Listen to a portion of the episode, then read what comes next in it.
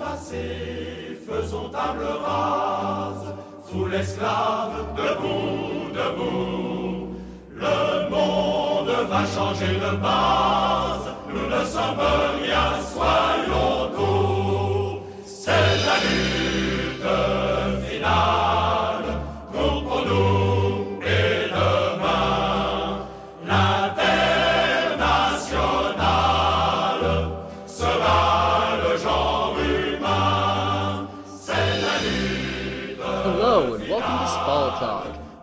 talking about Ken McMullen's film 1871, and what better day to do that than on May 5th, the birthday of Karl Marx.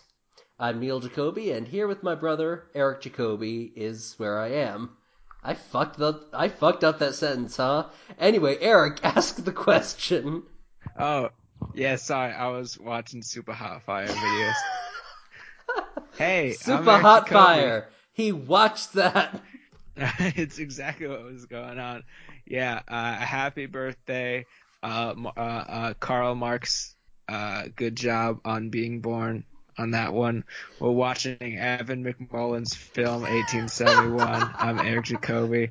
Got a quick question. Hey, who is uh, Timothy Spall? Timothy Spall became a household name in the United Kingdom after appearing in the 1983 ITV comedy drama series Auf Wiedersehen, Pet. Eric, who is Timothy Spall? In this film, 1871, Timothy Spall plays Rambord, I think. I don't know if that's how his name is pronounced. I'm honestly not certain they say his name during the movie, but he is the owner of this theater slash brothel, uh, which is essentially a sort of uh, uh, uh, cabaret or uh, burlesque show that people go to because it's France in the 1800s, and this is the only way they can see naked people who aren't like in the streets dying of stuff. So he's quite a charming character. He's always yelling at people, but in a fun way. Yeah, 1871. Um, that's like, what, 50 years before the invention of the internet? Something like that, yeah. I mean, the telephone probably wouldn't even be invented for some, you know, time. Yeah. I don't even think they had like I don't know. I genuinely don't know what was invented around 1871. I have I have no concept of time outside of like movies. I've no concept of history outside of class struggle. That's a good one. yeah. So, oh shit, I'm doing the summary this time, aren't I? yep, hit it. I very rarely have to do this, but okay. So we open in 1871, and uh, O'Brien, who is an Irishman with a beard, is running some sort of theater or very, very primitive movie house in, what was it, London? hmm Somewhere like that.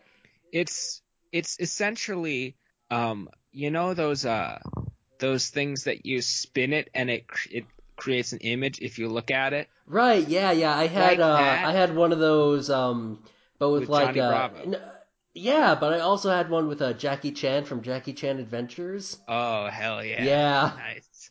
I'm sure you got that at a toy at some fast food place Yeah, when I was I- a kid. Yeah. But uh, but imagine one of those, but gigantic and much slower. Uh, so it's this gigantic, uh, uh, uh, not circular, but um, it's this very long picture that loops around in this curved wall, and the whole picture turns, and you watch it. so like uh, a planetarium, but for uh, for history people instead of space people.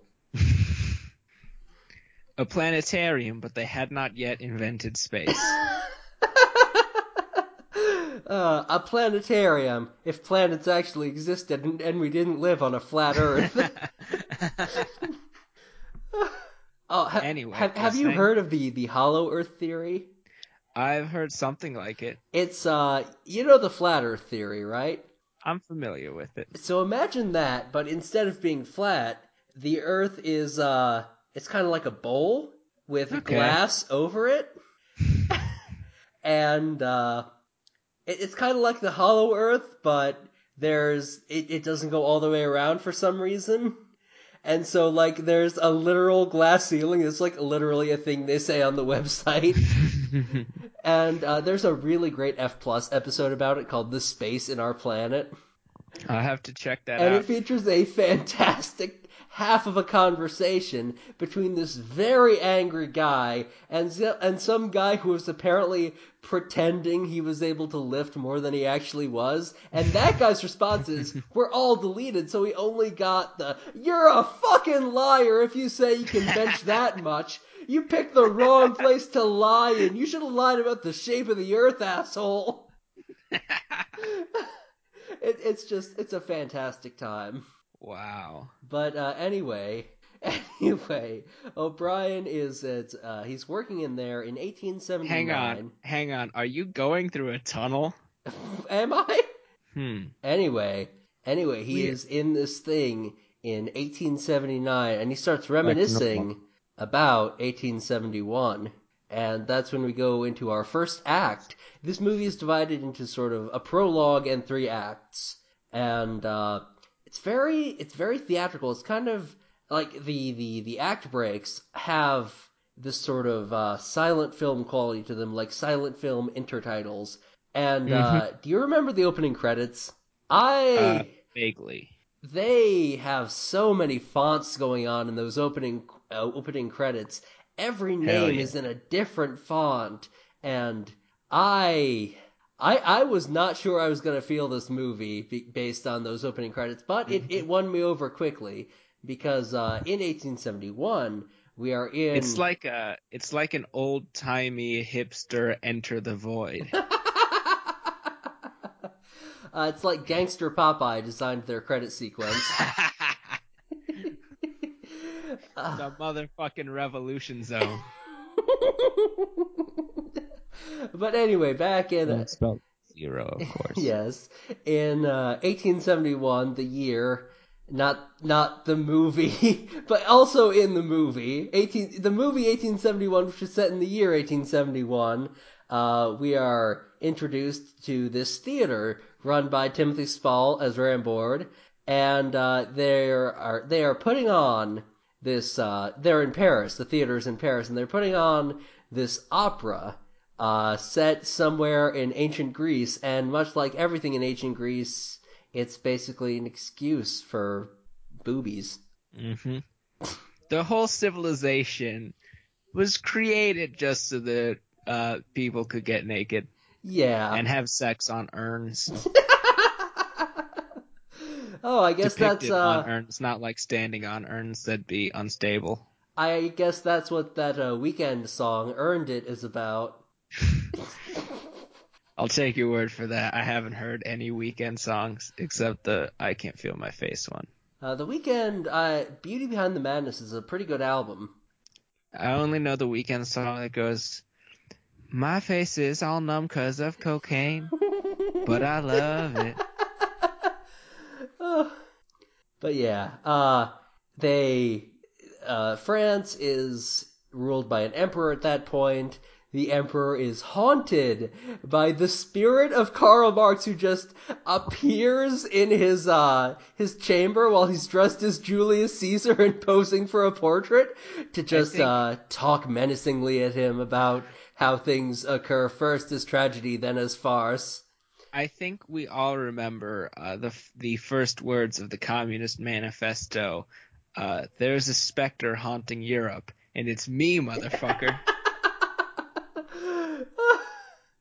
Uh, I, I remember in the, the Communist Manifesto where the ghost of Karl Marx appears to Scrooge and he's carrying all those chains. These are the chains forged by global capitalism. Mend your ways or you These are shall wear ch- these chains too. What I what I liked was I was watching the movie and I was like, oh wow, so this is you know this is the ghost of Karl Marx coming to haunt him. And then I uh, did a quick Google search and Karl Marx would still be alive during the time that this movie takes place. So it's just like a hallucination, I guess. But he also appears later in the film when the Emperor is not present. Yeah, this would be like less than a decade after uh, he helped write a letter to President Lincoln about the uh, pressing pro- the the pressing need to uh, end slavery. hmm Did you know that Karl Marx almost moved to Texas? I did. I I also heard that uh, inebri- the inebriated past bonus episode of Chapo Trap House. I haven't listened to that one yet. Oh well, he I- talked about that, but mostly about uh, this. Uh, I, I believe it's a, a German guy, a German communist who moved to Texas, uh, joined the Union Army, and might have been gay. Oh wow. I um I did listen the other day. I've been going through the uh, the Chapo subscriber episodes, and I listened to the election night one. Oh, Yeah, it, it was it was kind of rough because at the beginning they they keep making jokes about how Trump is gonna win, and I was like, ooh, buddy. It was it was a rough listen. Have you seen the uh, the documentary about that? It's called uh, I, "I'm Actually Laughing." Chapo Trap House Election Night. It like it compares footage shot after the event, before the event, and during the event, and like sort of tells the story of that night. Just the, Oh, wow. the change in sort of the national mood as Wow, microcosmed. It uh it went up like maybe a week ago.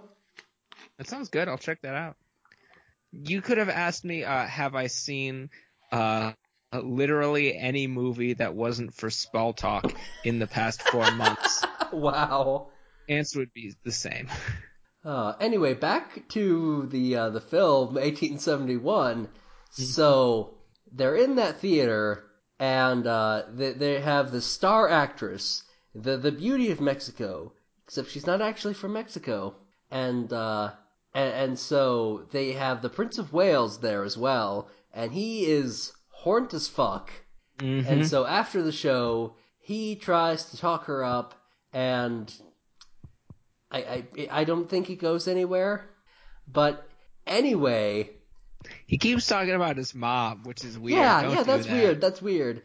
But the mo the more Yeah, important part of that scene, She's wearing his jacket uh, with all the medals on it, and he's going through each of the medals, and he's like, "And I got that one from my mama, and I got this one from my mama, and this one my mama gave me." Like, dude, this is a bad look. Mama, Like, I got these in are talking about your army. mom. Would a coward have these, mother? These are my awards from Army. But no, because not only are you talking about your mom, you're making yourself look like you haven't earned anything. like, bad, bad job. But yeah, while they're doing that, his assistant Lord Grafton, who is he seems More harmless like at Lord first. Grifton, because he's always trying to scam people. Yeah, and not even in the fun way, like uh, Nick and uh, Fetcher. In, in the bad Mm-hmm. way, where he's an, an agent of foreign governments. Hmm Just like our president. Hashtag where are the tax returns. hashtag Russiagate. Hashtag Cheetos. Hashtag, you know, whatever. Trump lame is Trump is actually a CIA psyop, much like So- us. That's true. That's true. I'm getting bankrolled by the CIA, which you can tell by how stellar the recording quality is. Yes, uh, we're being paid both by the CIA and by George Soros, which you you'd think is a conflict, but apparently apparently there's uh there's no non compete clause. hmm Whenever I go to cash my checks, like the banker is of course uh, also getting paid by Soros, so whenever I like put out the CIA check, he just kind of gives me a look, and I'm like, I'm sorry, man, I gotta get my money somehow. Everybody's gotta have a side gig. Yeah, It's the gig uh, economy, and my gig is protesting for Soros and uh, also podcasting for the CIA. yeah, But uh, really, what it's all for is the troops. Are we right? yeah. Give it up for the troops. the the troops, aka podcasters. Exactly. Uh, I I wish Mike Pence had not closed so many Planned Parenthoods because you know that's like one of the only places you can take your Soros check and get it cashed right there. I can get it right in my uh, currency of choice, which is baby parts, and I could go and I sell them to the Pepsi factory. and it works out perfectly. okay, Then, let, and I, then they pay me in Diet Pepsi, and I pour the Diet Pepsi into the lake, and it turns the frogs gay. but but anyway, Grafton he gets on this uh this swan that is like uh it's built to go up and down in the theater. and it's the thing that uh uh I believe uh I, I believe her name is Mar- Marquise de Marquise de Gallifrey. I Marquis de Sade. names are not a thing that really uh they they don't come up a lot in this movie in this and. There's one dude whose name keeps getting, uh, who keeps being brought up, but I don't even remember it. So and visually that works because everyone has a very striking likeness Mhm. but when you're trying to describe it on an audio podcast it does not hit quite as hard yeah, but anyway he uh he goes up fight if you're a professional, but if you're us, no dice. Yeah. but uh yeah, he goes up he accidentally goes up on the swan while uh the prince is trying to woo this actress and he talks to the spirit of the theater and uh they have an interesting conversation about like uh oh theater and truth and anyway the the gist of this section is that O'Brien and uh the the Belle of Mexico, they start going to uh, uh, meetings held by this guy Marquis de Gallifrey. No wait, General Gallifrey. There might be some points in there where you expected me to say something, but I'm going back to watching the Supa Hot Fire video. There, so there are probably know. pauses where I'm trying to Okay. Remember things that happened because like this movie isn't really about it isn't really about like a uh, a, singular plot. It's about Mhm. it's about sort of these historical things and like vignettes in context of these historical events. So Mhm. uh, basically, the gist of the first act is that France has an emperor, and uh, General Gallifrey and uh, the other communists, they're not fans. Mhm. And there's this uh, interesting little conflict between Gallifrey and uh, O'Brien, because O'Brien, he is really for Irish independence, and Gallifrey has like a more globalist view of the of things. he is he He's is a Trotskyist. yeah, he's trying to get it, you know, international, and nationalism is sort of against that, but it, it's still something that's important to people like O'Brien, and that's sort of a, a conflict between them. And then the Franco-Prussian War happens, which is when uh, James Franco made a movie in which he blows up the King of Prussia, and Prussia then hacked Sony. hmm Because while the internet had not been invented yet, as we previously said, the computer got invented in uh, 1531, and hacking was invented by Shakespeare. Uh, Stonehenge was actually a botnet. Stonehenge was the first shit post. Stonehenge was actually the ancient equivalent of uh, posting that picture where it's Robin Williams wearing Bape. what? Uh, you're not familiar with the uh, picture of Robin Williams wearing a uh, a bathing ape t uh, uh, button-up shirt and sort of leaning to the side. No, not familiar with that at all. Okay then. Anyway, moving on. so the consequence of France getting their asses kicked in the Franco-Prussian War is that the theater it it it gets hit hard because uh, um, Rambord was banking hard on France winning so he could put on like super patriotic plays, and you know that didn't that didn't work out. And uh, Paris gets sieged. They they get uh, they they get starved. No food's coming in. Things are not a fun time. And so what eventually happens is people get fed up and they make a Paris commune and then the French National Guard breaks that up. Uh, basically everyone but O'Brien and Gallifrey die. Gallifrey also dies. Grafton and O'Brien escape, and O'Brien goes to London and works in a picture turning gallery. I don't know what that place is called, Some French word about spinning. but yeah, that that's the end of the movie. Oh, and at the end of the movie, O'Brien shoots Grafton after Grafton brags about something. hmm It's much better than like this a, a base plot description really gives it credit for. Yeah, it's a ve- very uh, artistically presented movie. There's a lot in the presentation. All right, so uh, let's move on after that substandard summary. I, I don't think I should do summaries anymore. I'm bad at them. Yeah, that's fair. I mean, by that logic, we probably shouldn't just do the show. But Let's move on to our spalling moments and spall wonders. Would you like to go first? well, uh, I, I want to start off on a on a uh, with my a spalling moment because um, if I don't say it soon, I'll probably forget it because there was really not a lot that was bad in the movie. Uh, so this is kind of an incredible reach, but my spalling moment is there's times in the movie where they uh, they'll be talking to each other in like different languages. Like one person will say something in French and another person will respond in English, and that just seems rude to me.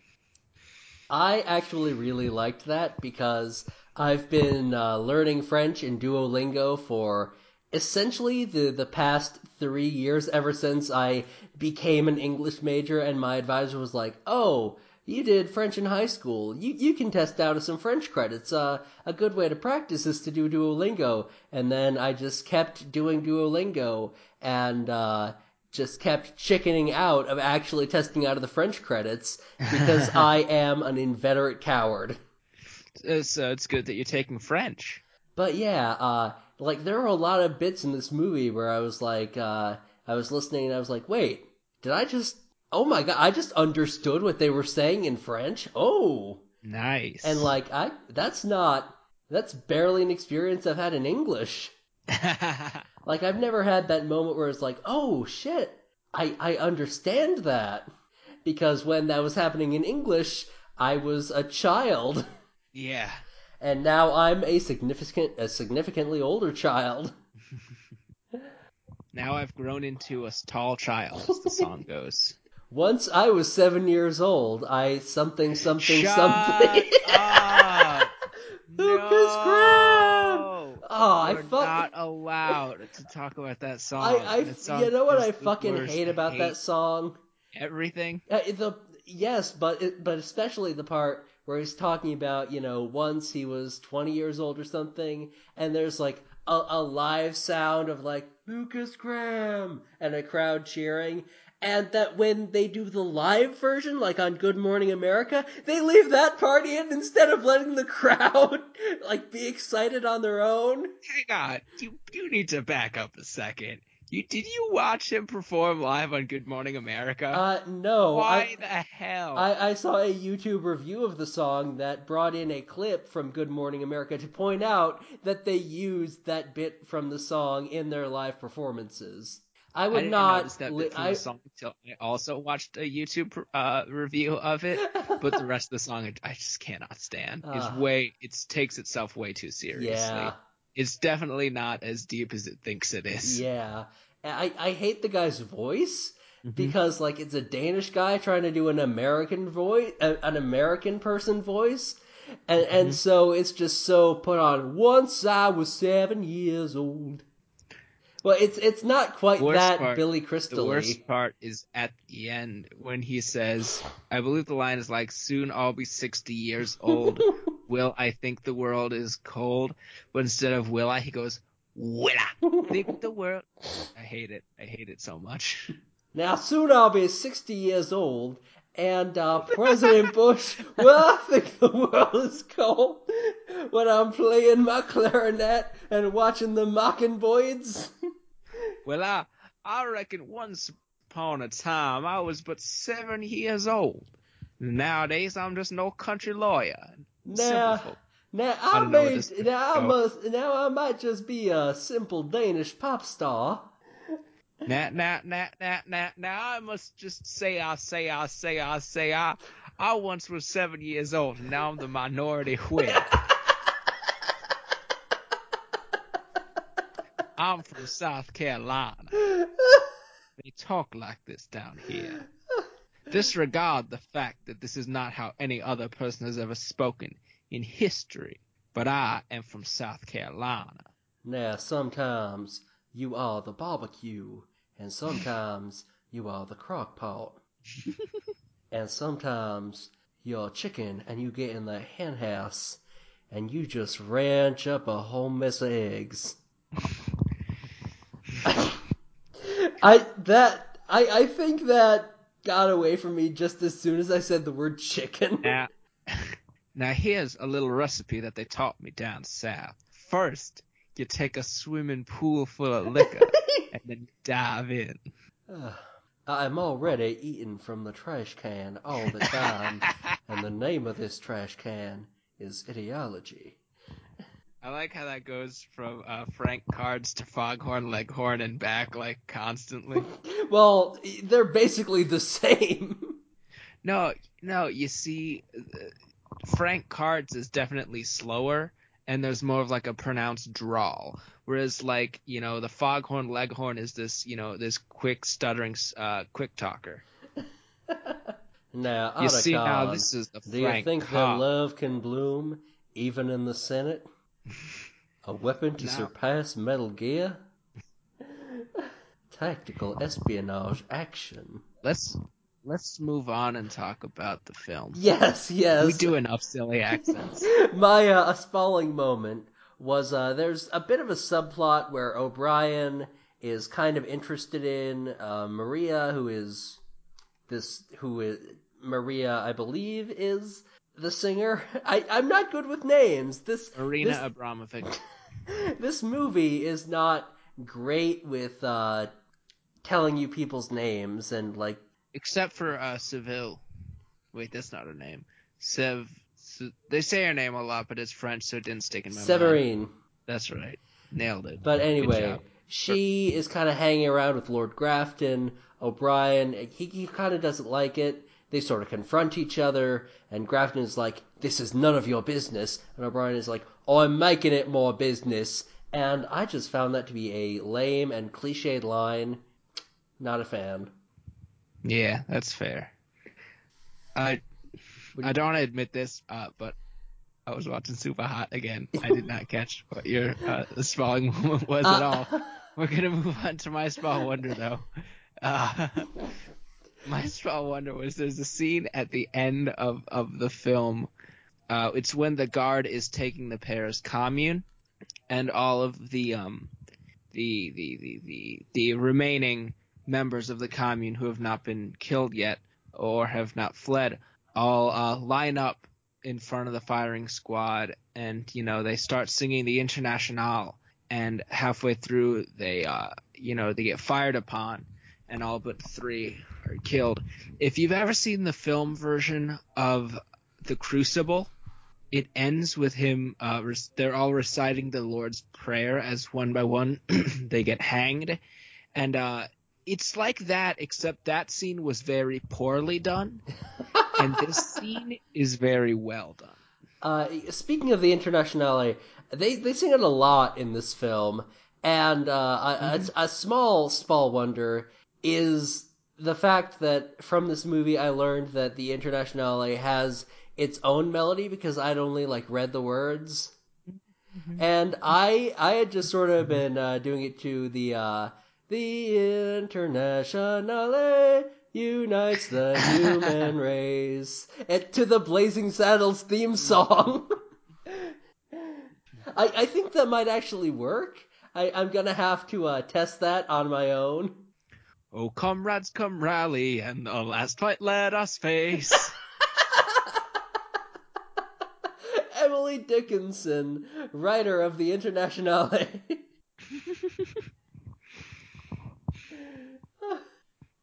but uh, uh, my ah, I I had a hard time picking a Spall Wonder, not for the reason I had a hard time picking an a Spalling moment, which is that you know there weren't a lot of them. There were just so many Spall moments that I really loved, and oh uh, absolutely I, I'm gonna pick out.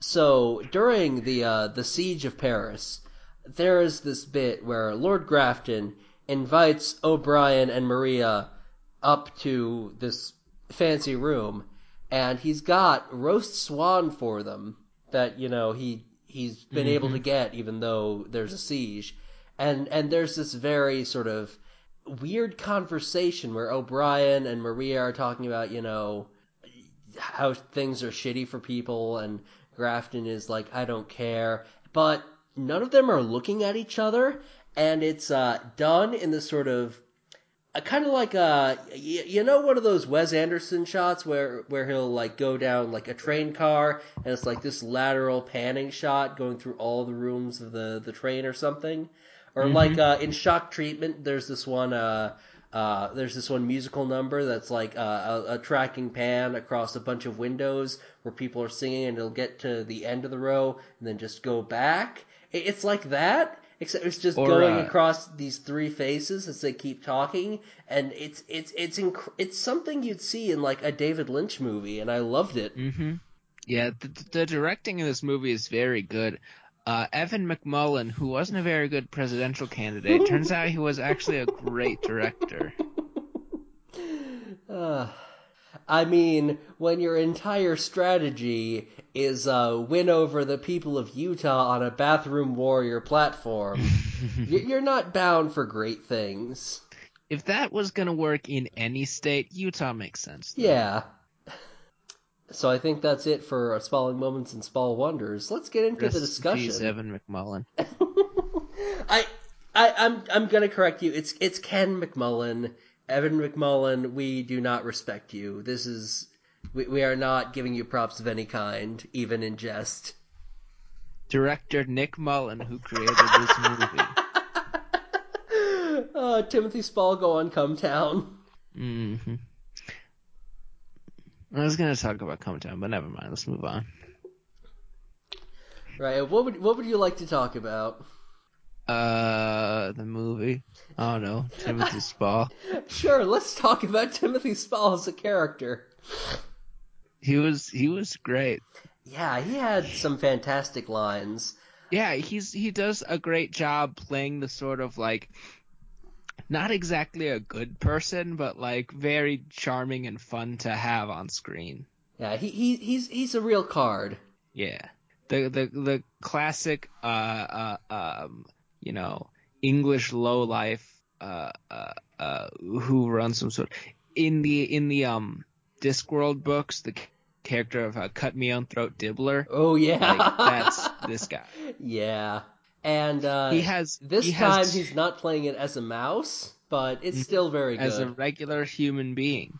Uh, there's there's two great lines. One where he's at the at the opening of you know his latest show at his theater, and somebody says something ab- about it, and he yells at him and he says, "Hey, how dare you call my brothel a theater?" And then you know everybody laughs, and then later on, uh, you know some people, uh, uh, two other characters, I forget who, are discussing this uh, character, you know, talking about the whores uh, who are, you know, that's what they call them, who were, you know, in the play, and Spall just appears out of nowhere, just pops in the background, starts yelling at him, and says, "Hey, don't you ever call my my theater a brothel? You know, nobody gets to disparage my empire but me." Which is which is great. Yeah, uh, there's also this fantastic line at the end, uh, right near that scene where all the uh, the singers are getting murked. Uh, he, he he's he, he's just slowly realizing that this whole thing is coming down around him, and he's just sort of he, he's sort of keeping his composure but begging at the same time, and he's just like, "They're just stupid fucking actors." They don't know anything. They just get all confused playing dress up. Yeah, and it's it's this weird mix of him being genuinely afraid for their their welfare and still wanting to rag at them at the, on them at the same time. That it, mm-hmm. it, I just I just love that. It was good. He was a, he seems like a swell guy. I want to meet Timothy Spall. Yeah, Hey Tim, if you're listening, come on the show. We want to meet you. I that would that would be like the big get. Like i Yeah. if we could get Timothy Spall, we we would basically just end the show there because we would have reached our peak. That that would I be hope- the end of this project.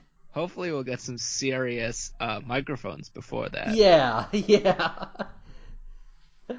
Uh, so And we wouldn't have long pauses like that. Yes, yes, as we try to figure out what we want to talk about next.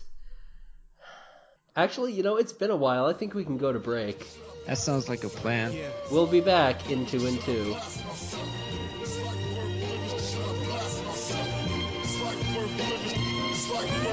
Every day I have a question, life consistently stepping. My shit is getting crazy, niggas asking for a blessing. Keep it real, dog. Shit, I'm really stressing. Feel like suicide is the only thing I'm missing. Stuck between my vision, I'm a soldier on a mission. Post traumatic stress got me feeling like I'm tripping. Stay at ease, people dying all around. The money that you get, put them walls all around. Every day a blank day, stop thinking good.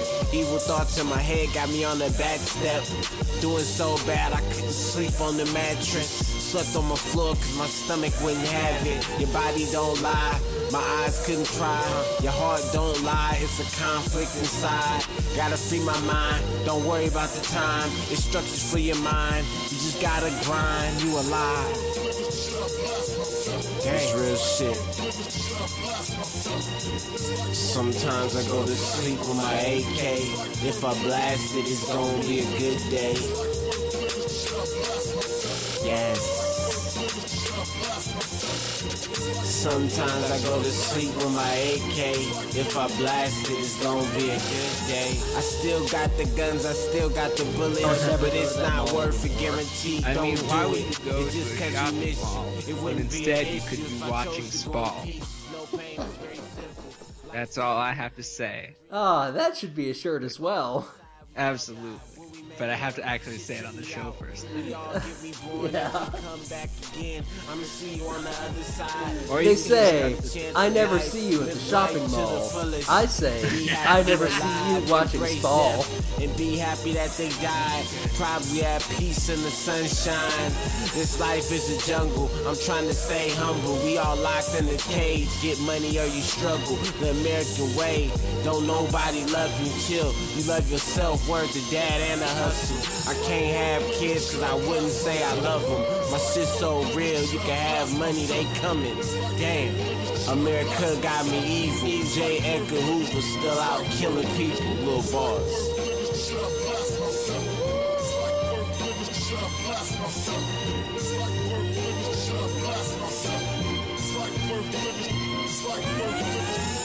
Sometimes I leave the locker room stressed out, feel like taking pills just to come down. Coach said if I keep slipping, he gon' bench me. I'm thinking to myself, how you gon' stop history? Even if I'm the sixth man, put the best against me. I'll be at the court every day, don't miss me. After we win, I get the Hennessy and scrambled eggs. Keep it real with myself before I ever give up. Looking forward to meet the president. Yeah, bitch, I'm heaven sent. Represent. All I need is the NBA to let me in. All I do is hoop life cause you gotta win. Sometimes I go out because I gotta live. My teammates really show me who my partners is. The hoop game show me what my options is. Lil B told me to remain positive.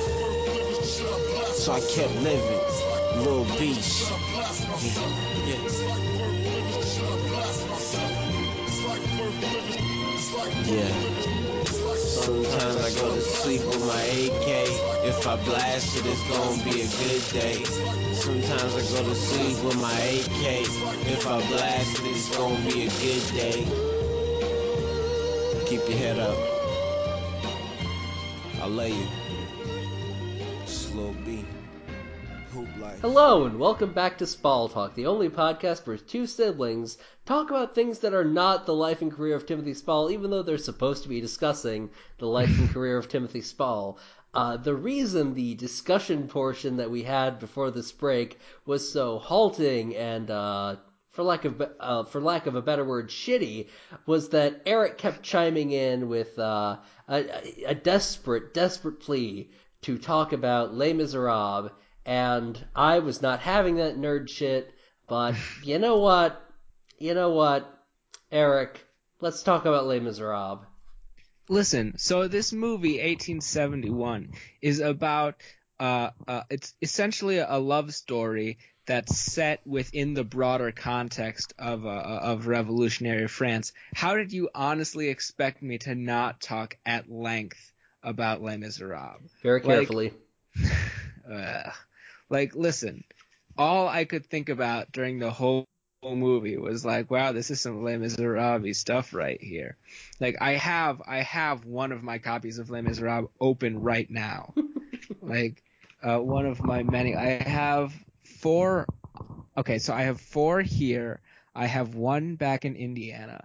I also have Cozy Classics presents Victor Hugo's Les Miserables, which was able to uh, to abridge the 1300 some pages into 12 words. and I have the manga version uh, that I got as a gift. Nice. Yeah, but I, I'm I'm I'm opening this right now because I'm trying to find you know my favorite part of the book. Because essentially, what I'm trying to do is I'm trying to convince you that uh, Les Miserables is very good, and you should let me talk about it. So this is this is if I can find it soon enough. Yeah, this is from the convent as an abstract idea, uh, which is uh, book seven of part uh, whatever, because there's it's a long book. Because he's talking about um, it's it's it's it's a subchapter of that book that I believe is called uh, "On What Circumstances We Can Respect the Past." And okay, so first of all, when do you think the punk movement started? Uh, 1974. Well, you are wrong because um, you know, I've got I've got some proto punk for you, straight from Victor Hugo, straight from the year 1860 something, when this was written. Uh, I, I will cut out the part that you asked me to cut out, but I will not cut out the part where you asked me to cut it out. I, I, I find that, that's that's the technique I use. I, I just cut it out and then but but leaving the part like yeah we should cut that out. Okay. Okay, here we go. Here it is. As for ourselves, we distribute our respect here and there to sp- and spare the past entirely, provided it contents to be dead. But if it insists on being alive, we attack it and try to kill it. Oh, That's some destroy the super past hot fire. right. Victor Super hot Hugo fire. spits that. Victor Hugo spits that. Welcome back to Spall Talk. Damn Uh, where son, one- where'd you find this? where one sibling talks about the life and career of uh, Timothy Spall, and the other one talks about Victor Hugo's masterpiece Les Miserables, uh, which is going to be a little bit of a spoiler. That's absolutely my recommendation. A- a- 'cause, a- uh, you should- 1860s mafia. 1863, the number, another summer. Sound of a 1871, funky Paris City. if young Hugo don't riffing, trust you, I'm gonna shoot you. Beautiful morning. yeah. if some Spall don't. If Jacobis don't trust you, I'm gonna shoot you. I, I seriously toyed with the idea of like just recording a uh, mixtape drop little sound clip and putting that at the beginning of every episode from now on. Like you are now listening to a Jacoby siblings mixtape. nice, nice. DJ drama. But anyway, There's there this- was a uh, a scene with uh, the two Hang on, women before you go scrubbing any the further, I'm street. to talk about I'm to talk about mixtapes because there's there's this guy at work who sometimes uh, is able to get onto the speaker with his phone and play music, and it is the fucking worst because he keeps playing. He keeps playing rap mixtapes songs, but he doesn't even play the whole song. Like he'll play like 45 seconds and then he'll decide he wants to listen to a different song. So legitimately half of what I hear at work is like mixtape announcements. like I, it is the worst. DJ Khaled. Uh, do you have any favorite rap mixtape got- covers? you- Because there are a lot of great ones out there. Uh, what's my favorite? Right? Uh, anything by Viper. Uh, Little B is a favorite of mine. You Uh, cowards don't even smoke crack. You, you may have seen the uh, cover art to the last episode. That is that is a tribute to Lil B's Flame series of mixtapes, and I uh, was wondering why Little B was on there. yeah, I mean I, it was called Spall Flame. But like, uh, they're all sort of like references to other rap album covers. Like, uh, the most famous one, White Flame. That's a reference to a uh, a Soulja Slim album, who was like a second tier No Limit guy. And like he he sold uh, Lil B is just referencing the cover to Soulja Slim's "Give It to Him Raw," and like he is perfectly replicating the incoherent look of uh, pen and pixel album covers, which are probably the the best form of art, the the best form of art in the 1990s. Oh, absolutely.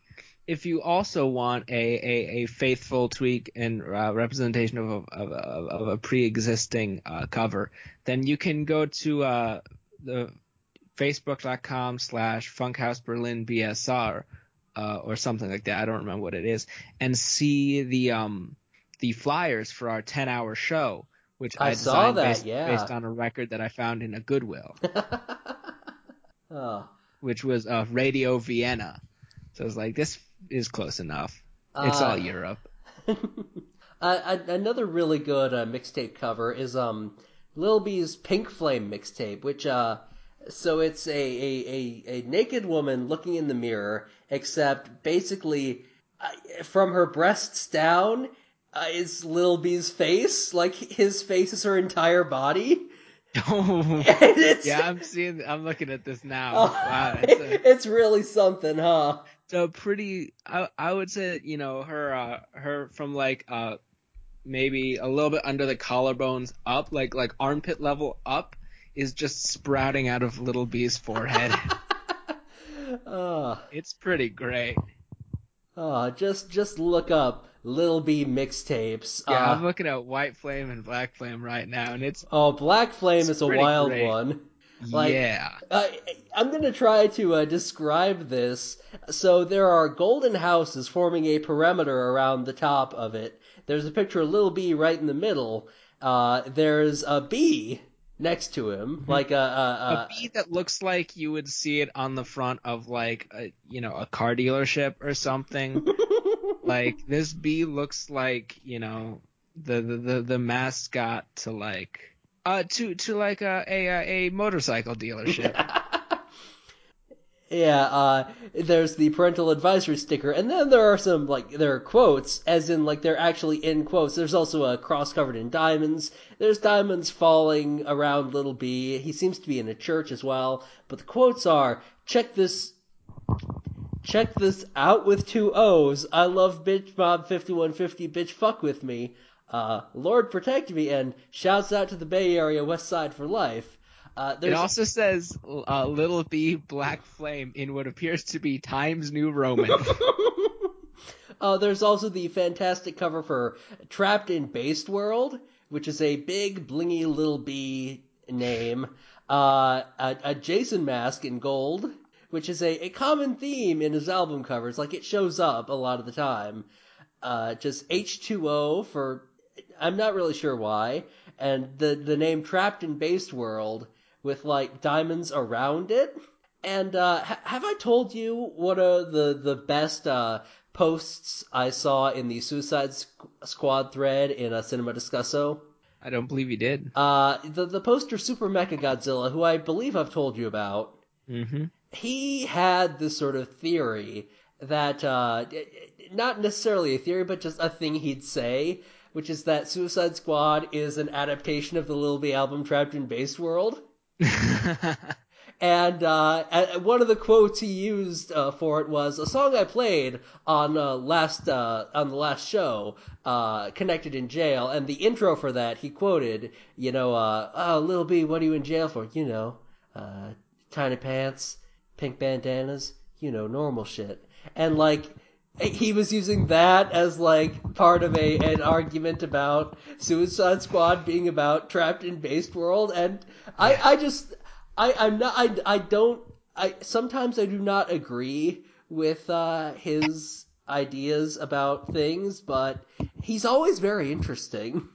I have to say, I don't think that Suicide Squad was honestly based on uh, on that Little B album cover or uh, Little B album because I really don't think that you can make the case for um for uh, Suicide Squad as one cohesive product Uh, as, as, as the end result of one vision is something that you really can't sell me on. uh, there's also uh, Lil B Based Jam, which is his face photoshopped onto Michael Jordan. I love these. I'm just looking at these. They're Uh, and green flame. and like there's like a little B flowchart which I will try to put in the show notes, and uh, it it it seems like a pretty good uh, way to get into his music. Like uh, it starts out with some albums, and uh, it, it's like here's where you can go if you like these or these or these, and uh, there's some like uh, uh, must listen recommendations. Some some pretty good stuff. Okay. A, a very a very uh, intricate intri, intri, intricate uh, introduction to him. Al- Also, I don't think it's on. It's not even on this chart, but uh, the Hoop Life mixtape, which is themed around basketball, is a really good one. Nice. I do enjoy basketball.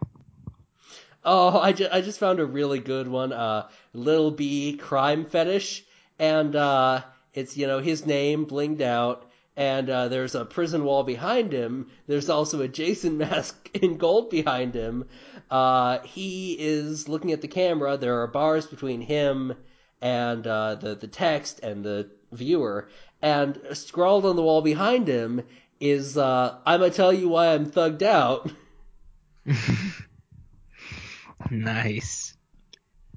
So, if people uh, liked the the film 1871, what would you recommend? Uh, I would recommend we wait until we get to the Spall ratings, which we're Mm, I gonna. I would recommend we break the rules like Neil Gaiman told us to and make good art. Fair enough. I mean, okay, let let's do the recommendations first and then the Spall ratings. Uh, my Thought first so. my first recommendation is a pro rec. I've got a pro rec and an anti rec. A pro rec is something I recommend you watch. An anti rec is something you avoid. My pro rec is uh, Southland Tales. So, if you're familiar with the film uh, Donnie Darko, are you familiar with that film? Yes, somewhat. So the guy that directed it, so for his sophomore effort, he decided, I'm gonna make a political satire sci-fi epic starring Justin Timberlake, Seann William Scott, The Rock, and Sarah Michelle Sold. Gellar Could have just said The Rock and I'd be sold. that in order to really understand its setting, you'll need to read uh, the comic books that go with it. Oh, awesome. And so it's set in either 2006 or 2008, and uh, it's basically the excesses of the Bush years taken to massive extremes. There are like there's like this drug where you like put blood into your eye or something, and like Justin Timberlake buys it at an arcade and then does a musical number to a killer song. Nice.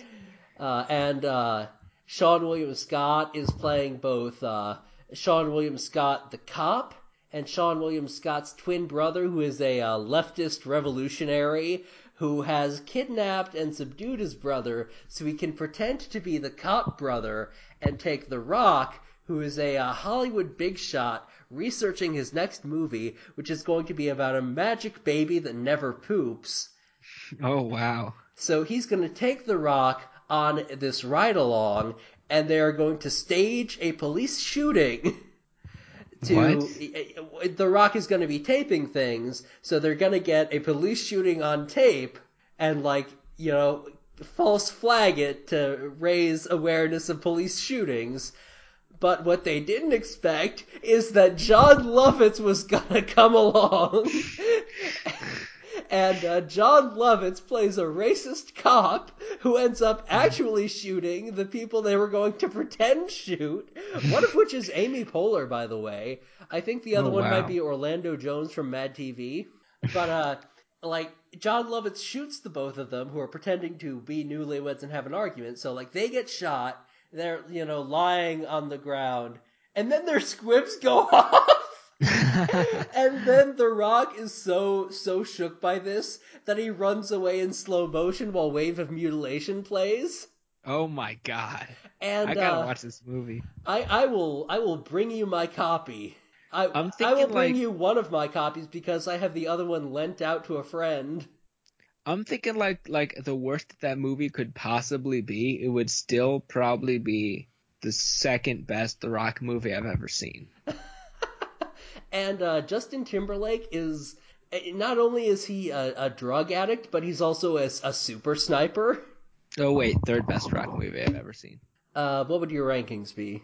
Uh, of the movies I've seen featuring The Rock, uh, it would go number one. I say number one, Moana.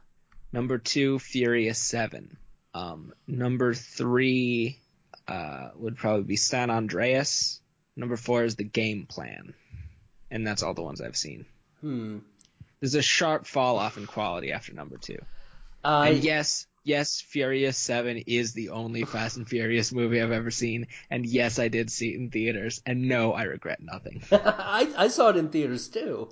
It was it was so great. He drives out of the giant building into another building and then he drives out of that building into another building. It's incredible. The best scene in that entire movie. Vin Diesel is there and he's like, "Okay, I'm going to want you to take some of that armor off of that car and put it on that car." and then I think Ludacris is like, "It's just going to slow you down." And Vin Diesel goes, this time it's not all about being fast. And I edge my elbow my friend in the shoulder. I'm like, it's also about being furious. Okay, so my rock rankings. Uh, number one, Fast Five. Uh, number two, Southland Tales. Number three, Pain and Gain. oh yeah, I forgot about Pain and Gain. And number four, Furious Seven. I I would put Furious Seven above Pain and Gain. And five, Fast and Furious Six. That's pretty solid. Now I'm just looking through uh, uh, the Rock's movies to to see if there's like one I'm forgetting. But uh, I I had forgotten that he was in uh, Get Smart, which is definitely under under number five on that list, and so is The Other Guys. Oh yeah, I did see the other guys.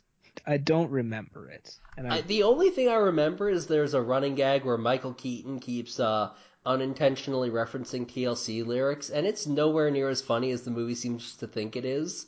hang on. There's the other guys, and then the other movie that was very similar that came out at the same time. One of them was a Kevin Smith movie. Uh, Cop Out. Cop Out.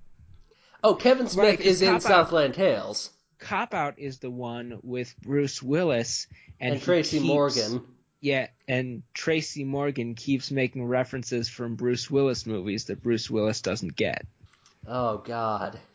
Which is I don't know, I thought it was a good gag when I saw it. But but yeah, uh, Kevin Smith is in Southland Tales, but like only for a little bit. Like there are a lot of like weird little cameos, like uh, Janeane Garofalo. Uh, I forget the name of like the the the, the Marxist uh, guerrillas that Seann William Scott is allied with, but she's one of them. And uh, Christopher Lambert, the Highlander, he plays a uh, arms dealer that works out of the back of an ice cream truck. nice. And Wallace Shawn.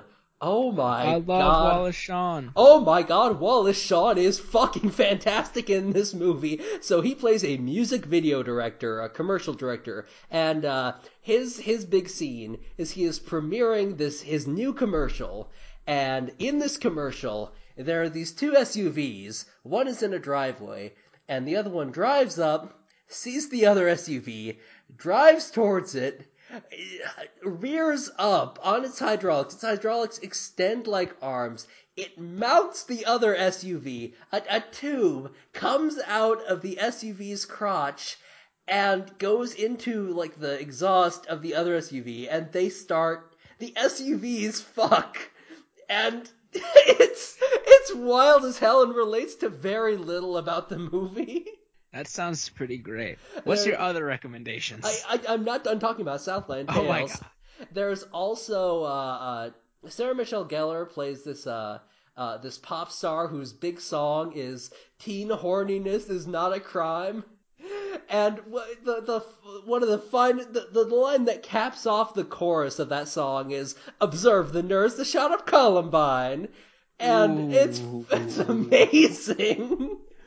Also, a big dramatic line for The Rock in this movie is, I'm a pimp, and pimps don't commit suicide. it's it's it sounds like the dumbest shit ever and it partially is the dumbest shit ever but it's the dumbest shit ever in a way that i love like i i love 1871 almost as much as i love this movie and there are members of my family that I do not love as much as Southland Tales. Like not not my mom and dad or like like I, I'm not talking about my mom and dad or like my aunt and uncle the aunt and uncle we meet a lot of the aunt and uncle we don't meet a lot or my you know my grandparents or the cool cousin. I'm talking about like people that I haven't met since I thought it was cool and made me look like a smart person to read Jonah Goldberg books in class. like those are the people I'm talking about when I say there are members of my family that I do not love as much as Southland Tales. But uh Eric, your recommendation?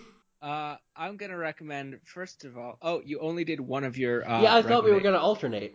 Oh, that's fair. My primary recommendation is Victor Hugo's wonderful novel Les Miserables, making a special offer. Call now uh, for you know only for Spall Talk listeners. Uh, email me um, jacoby.eric at email at gmail.com. Uh, you can email me at email.com. You can Uh, email us at talkingabouttimothyspall at gmail.com. get in contact with us, use the promo code please, and ask me to send you a copy of Les Miserables. Hey, uh, This is- Marc Maron here. Uh, do you hate not having a copy of Les Miserables? Well, uh, you call Les- lesmiserables.com. you hate going to the fucking Les Miserables office. you gotta stand in line. No, but uh, for the first, yeah, uh, hate also- waiting for fucking bread in the 1800s. you gotta smash a window. The first two people to contact us, uh, I will send you one of my copies of Les Miserables. I, I'm pretty sure he's not joking about that. I absolutely, I'm 100% serious. Email us, use the offer code, please, uh, and I'll just send us your address. I'll mail you a copy of Les Miserables. So, this is technically not the same recommendation as last time because you're recommending the whole book and not just two chapters. Exactly, exactly. Those are good chapters, though. Alright, so my anti recommendation is a movie from either last year or the year before. It's uh it's a movie directed by Ben Wheatley, who you might know from Sightseers, his new movie Free Fire. He did A Field in England, and this film starring Tom Hiddleston called High Rise. It's uh, based on a J.G. Ballard book, and I was very excited for it. But I recently watched it and ended up I was I was not I, I was not a fan. I was very disappointed in this film.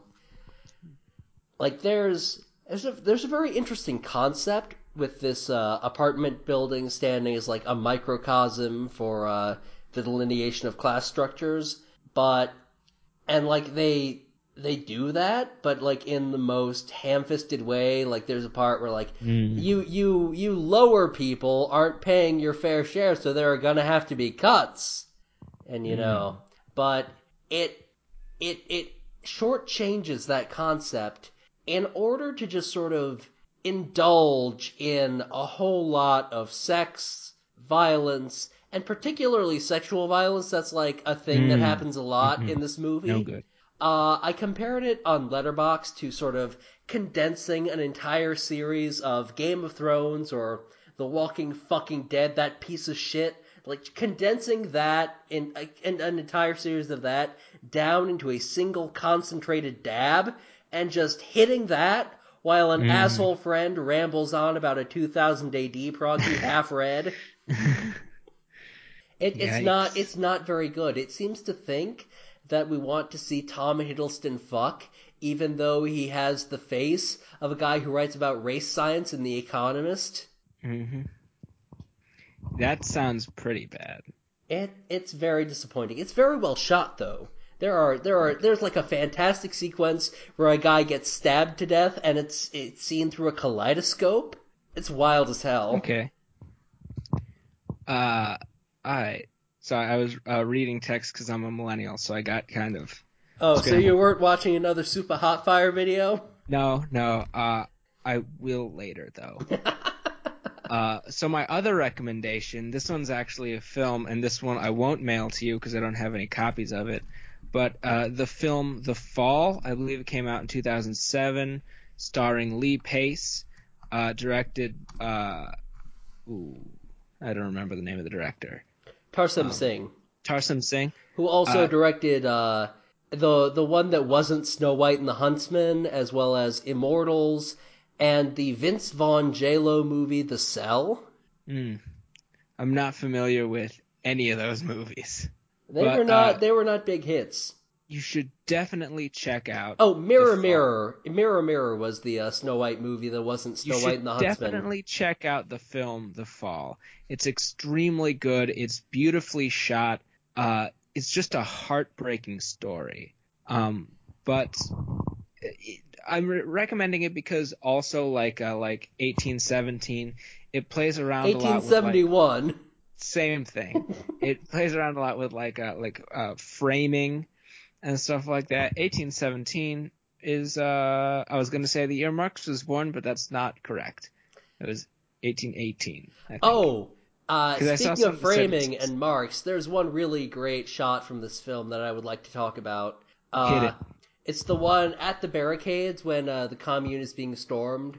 Uh, Marx is standing and you know talking about you know the fall of the Paris Commune, and then one of the women from earlier, uh, she stands up and starts talking to the camera about you know how you know the, the they will they will endure even though this commune may fall. You know the struggle will still continue, and then she gets shot. And uh, oh, didn't you want to talk about that scene where the two women scrub the street and sing uh, the Internationale in regards to Yes. Les Miserables? Yes, there's a there's a scene where two women are are scrubbing the streets. I believe this was after a a, a particular uh, uh, massacre as part of the war, uh, and they're singing Internationale, which is for those of you who have seen the film or any stage productions of Les Miserables, that's what's happening during the song "Turning." Uh, they're they're scrubbing the streets uh, to remove the the blood. So that was one of the many, many things in the movie where I was like, hmm, you know what this is like? Les Miserables. That's all I had to say about it. All right then. So I believe that's the end of our. I, you know what? I'm just gonna. I'm just. I'm just gonna touch on it. You should watch the film F for Fake, directed by Orson Welles. It's like his last feature film as director. It is. It is fantastic. I wrote like a 25 page paper on it for class last semester, and oh my god, it's it's my favorite film. Basically, my favorite film. That just take that as a side recommendation for every one of these episodes. Watch F for Fake. I'll check that out. So yeah, I think that's all the uh, all the recommendations I have. How do you rate this movie out of five? I would rate it a five out of five. I I think I would put it above Enchanted, but I'm not. No, uh, even above Chicken Run. Mm-hmm. That's pretty solid. It is. I'd It is also- very good. I'd also give it a five out of five. What about Timothy Spall's performance? Um, I would have to say a 4.5 out of 5. He was very good where he was, but I feel like he could have been used more. That's fair. That's fair. I'd give it a four out of five. I think he did a good job. And what about Spall fashion? Honestly, 3 out of 5. That's what I was thinking. Th- two or three. He's not that well dressed. Yeah. I mean, he's not he's not on stage. He's a backstage person. He doesn't have to dress that well. Mm-hmm. That's fair. That's fair. All right. Is there anything else I want to say? Um uh watch this movie. We have not done it justice at all. It's Yeah, absolutely. We did a bad job, but uh, it's a good movie. Trust us. Check it out. Yeah, I mean, we could have talked about it substantively, but like that would take away from the time we could use to go on a tangent about Lil B album covers, and you know Yeah. that that's what people listen for, the tangents. Yeah, exactly. I, So- I hope that's what people listen for. I don't know what people listen for. Uh, I so don't just, know if people know. listen. Yeah, I know at least one person listens, maybe Yeah. two. Yeah. And you can find me at F U C K I N A L P A M A R E and at Letterboxd at T I L D E underscore Swinton. You can find me on Twitter at Eric is a joke, or you can listen to my radio show, Funkhouse Berlin. Uh, depending on when you're listening to this, you might be able to hear it, but on Saturday, May 6th at midnight, going until Sunday at 10 a.m., uh, uh, Funkhouse Berlin is going to be live on the air for 10 continuous hours of top notch radio, we hope. So, yeah, you can listen to that if you want. If you want, uh, and you're near the area, you can try to uh, show up and we'll just let you on the air to talk about what you want to talk about. Uh, if you want to call in, uh, contact me, uh, slide into my DMs on Twitter and let me know, and I'll see if we can work something out for when you can call in. And did you say where they could find you on Twitter? Uh, at Eric is a joke. Okay. Pretty sure I did, but yeah. Okay, ne- never hurts to uh, make sure It's true. again.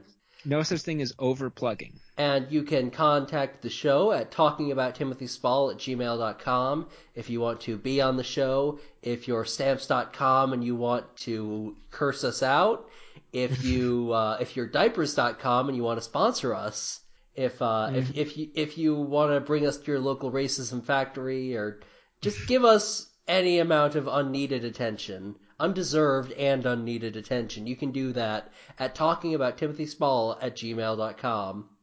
And I believe that's it for now. In two weeks, you can catch us talking about The Last Samurai with Dominic Griffin. All right. That's See who you we're, next week. Th- that's who we're gonna have on the show. He is not Tom Cruise. not in the movie. Tom Cruise is the star of The Last Samurai, not Dominic Griffin. Just to be clear. Anyway, Spall is life. Well, it's- Right now, right now, right now, right now, right now, right now, Miss Christian now.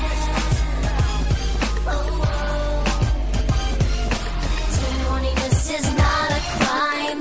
Open your heart and your mind. Horniness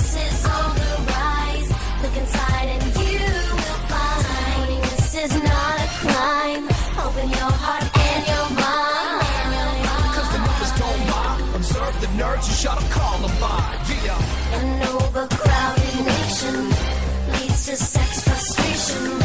All your legislation can't stop teens masturbation. Miss Kristen now here to show you how The Midwest kid with the twisted sound. Miss Kristen now. you can be free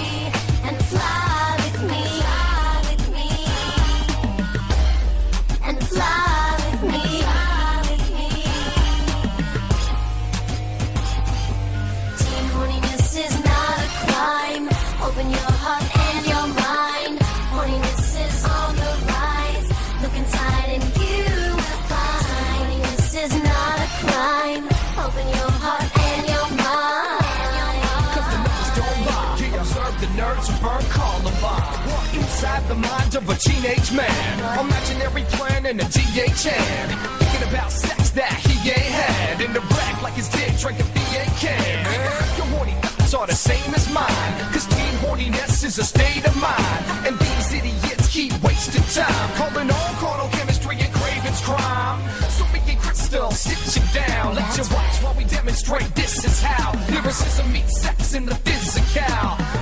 Breeze on bottom cause it's Kristen now. One time. Horniness is not a crime.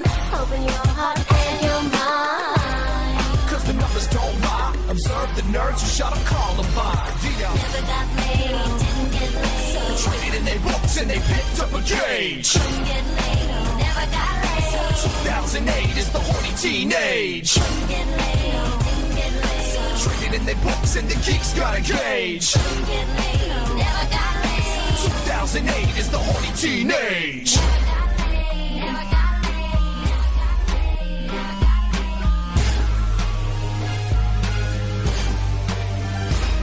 It's the Midwest kid with the twisted sound. Miss Kristen now, Miss Kristen now. So listen up close for you miss the sound of Miss Kristen now, Miss Kristen now. Teen horniness is not a crime. Open your heart